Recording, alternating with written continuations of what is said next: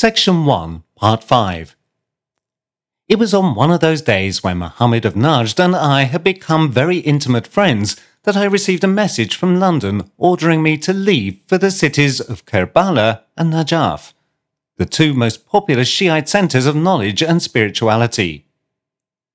So I had to put an end to my company with Muhammad of Najd and leave Basra.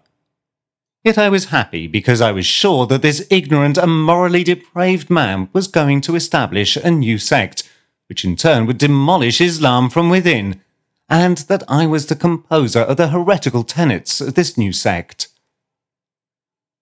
Ali, the fourth caliph of the Sunnis, and the first one according to the Shiites, was buried in Najaf, the city of Kufa, which was a distance of one farsa league that is, an hour's walk from Najaf, was the capital of Ali's caliphate. When Ali was killed, his sons Hassan and Hussein buried him outside Kufa at a place called Najaf today. In the course of time, Najaf began to grow, while Kufa gradually fell into decay. The Shiite men of religion came together in Najaf. Houses, markets, madrasas, educational institutions were built. The Caliph in Istanbul was kind and generous to them for the following reasons. 1. The Shiite administration in Iran was supporting the Shiites. The Caliphs interfering with them would cause tension between the states, which in turn could lead to warfare. 2. The inhabitants of Najaf included a number of armed tribes supporting the Shiites. Although they did not have much significance in terms of weaponry and organization, it would be unwise for the Caliph to run the risk of getting into trouble with them. 3. The Shiites in Najaf had authority over the Shiites all over the world, particularly those in Africa and India. If the Caliph disturbed them, all the Shiites would rise against him. Hussein bin Ali, the Prophet's grandson, that is, his daughter Fatima's son, was martyred in Karbala. The people of Iraq had sent for Hussein in Medina and invited him to Iraq to elect him their caliph. Hussein and his family were in the territory called Karbala when the Iraqis gave up their former intention and, acting upon the order given by Yazid bin Muawiyah, the Umayyad Caliph living in Damascus set out with the intention of arresting him. Hussein and his family put up a heroic last-ditch fight against the Iraqi army. The battle ended in their death, so the Iraqi army was the winning side. Since that day, the Shiites have accepted Karbala as their spiritual center, so that Shiites from all over the world come here and form such a huge crowd that our religion of Christianity does not have a likeness to it. Karbala, a Shiite city, contains Shiite madrasas. This city and Najaf support each other. Upon receiving the order to go to these two cities, I left Basra for Baghdad, and thence to a city called Hula, situated alongside the Euphrates. The Tigris and Euphrates come from Turkey, cut through Iraq, and flow into the Persian Gulf. Iraq's agriculture and welfare are due to these two rivers. When I was back in London, I proposed to the Ministry of the Commonwealth that a project could be drawn up to change the beds of these two rivers in order to make Iraq accept our proposals. When the water was cut off, Iraq would have to satisfy our demands. From Hula to Najaf, I travelled in the guise of an Azerbaijani tradesman. Establishing close friendships with Shiite men of religion, I began to mislead them I joined their circles of religious instruction. I saw that they did not study science like the Sunnis, nor did they have the beautiful moral qualities possessed by the Sunnis. For example, 1. They were extremely inimical towards rule of the Ottomans, for they were Shiites and the Turks were Sunnis. They said that the Sunnis were disbelievers. 2. The Shiite scholars were entirely absorbed in religious teachings and had very little interest in worldly knowledge, as was the case with priests during the period of standstill in our history. 3. They were quite unaware of Islam's inner essence and sublime character. Nor did they have the smallest notion of the time's scientific and technical improvements. I said to myself, what a wretched sort of people these Shiites are. They sound asleep when the whole world is awake. One day a flood will come and take them all away. Several times I attempted to entice them to revolt against the Caliph. Unfortunately, no one would listen to me. Some of them laughed at me as though I had told them to destroy the earth, for they looked on the Caliph as a fortress impossible to capture. According to them, they would get rid of the Caliphate with the advent of the promised Mahdi. According to them, Mahdi was their twelfth Imam, who was a descendant of Islam's prophet and who disappeared in the Hijri year 255. They believed he was still alive and would one day reappear and rescue the world from this state of utter cruelty and injustice, filling it with justice. It is consternating. How come these Shiite people believe in these superstitions? It was like the superstitious doctrine Jesus Christ will come back and fill the world with justice held by our Christians. One day I said to one of them, isn't it hard for you to prevent injustice like the Islamic Prophet did? His reply was, He managed to prevent injustice because Allah helped him. When I said, It is written in the Quran, if you help Allah's religion, He will help you in return. Footnote Surah Muhammad, Ayat 7. To help the religion of Allah Ta'ala means to adapt oneself to the Shariat and to try to promulgate it. To revolt against the state would mean to destroy the religion. If you revolt against the torture of your Shahs, ruler of a Persian nation, Allah will help you. He answered, You are a tradesman. These are scientific matters. You cannot understand this. The shrine of Ali the Amir ul Mu'minin, commander of the faithful, was profusely decorated. It had a splendid yard, a gold covered dome, and two tall minarets. Every day, great numbers of Shiites visited this shrine. They performed Salat in Jama'ah, community of unified Muslim worshippers in it. Every visitor first stooped in front of the threshold, kissed it, and then greeted the grave. They asked for permission and then entered. The shrine had a vast yard which contained numerous rooms for men of religion and visitors. There were two shrines similar to that of Ali's in Karbala. One of them belonged to Hussein, and the other one belonged to his brother Abbas, who had been martyred with him in Karbala. In Karbala, the Shiites repeated the same practices as they did in Najaf. The climate of Karbala was better than that of Najaf. It was surrounded with graceful orchards and lovely books. During my mission to Iraq, I met with a scene that gave relief to my heart. Some events heralded the end of the Ottoman Empire.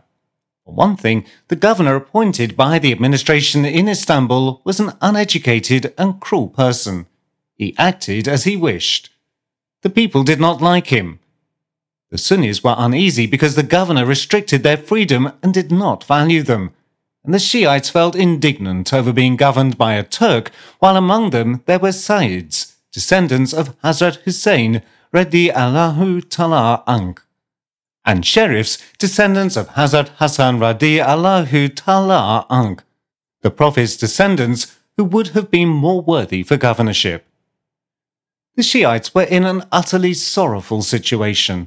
They lived in squalid and dilapidated environments. The roads were not safe highwaymen always awaited caravans and attacked whenever they saw that there were no soldiers escorting them.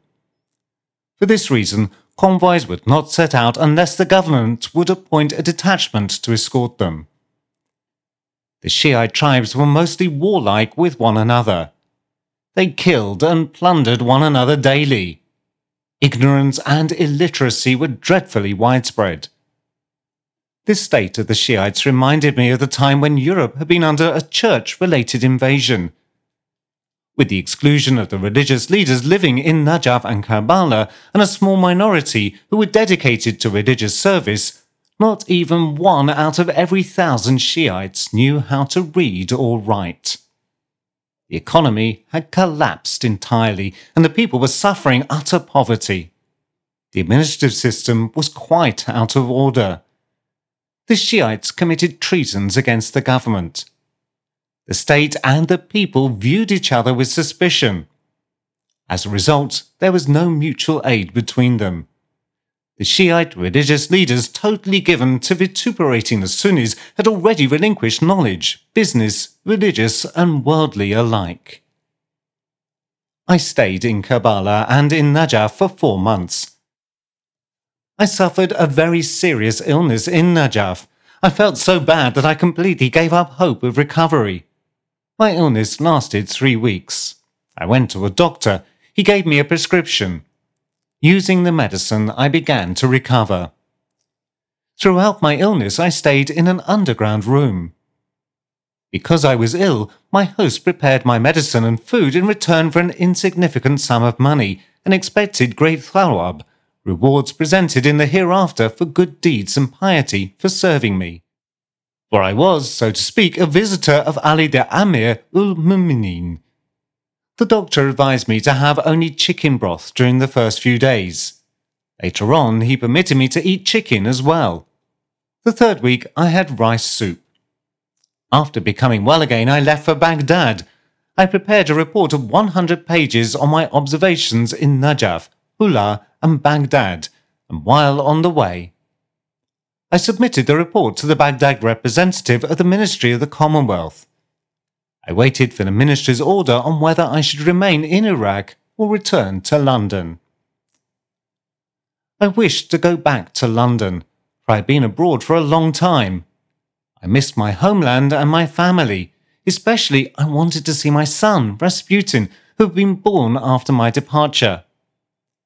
For this reason, I appended to my report a petition for permission to return to London for a short time at least. I wanted to give an oral report of impressions about my three year mission in Iraq and to get some rest in the meantime. The Iraq representative of the ministry advised me not to call on him often, lest I should arouse suspicion. He also advised to rent a room in one of the inns alongside the Tigris River and said, I shall inform you of the ministry's answer when we receive the mail from London. During my stay in Baghdad, I observed the spiritual distance between Istanbul, the capital of the Caliphate, and Baghdad. When I left Basra for Kerbala and Najaf, I was very much anxious that Muhammad of Najd would swerve from the direction I had led him, for he was an extremely unstable and short tempered person. I feared that the aims I had built upon him might be spoilt. As I left him, he was thinking of going to Istanbul. I did my best to dissuade him from the notion. I said, I am very anxious that when you go there you may make a statement whereby they will pronounce you a heretic and kill you. My apprehension was quite the other way round. I was anxious that upon going there he should meet profound scholars capable of setting his fallacies right and converting him to the Sunni faith, and thus all my dreams should come to naught. There was knowledge and Islam's beautiful morality in Istanbul. When I found out that Muhammad of Najd did not want to stay in Basra, I recommended that he go to Isfahan and Shiraz. For these two cities were lovely, and their inhabitants were Shiites, and Shiites in their turn could not possibly influence Muhammad of Najd. Shiites were inefficient in knowledge and ethics. Thus I made it certain that he would not change the course I had charted for him. As we parted, I said to him, Do you believe in taqiyya? Denying one's faith when faced with persecution. Yes, I do, he replied. The unbelievers arrested one of the Sahaba and tormented him and killed his parents. Upon this, he made taqiyya, that is, he openly showed his disbelief. When he came back and said what had happened, the Prophet did not reproach him at all. I advised him, when you live among the Shiites, make taqiyya. Do not tell them that you are Sunni, lest they become a nuisance for you. Utilize their country and scholars. Learn their customs and traditions, for they are ignorant and stubborn people. As I left, I gave him some money as zakat, Zakat is an Islamic tax collected in order to be dealt out to the needy people. In addition, I gave him a saddled animal as a present, so we parted.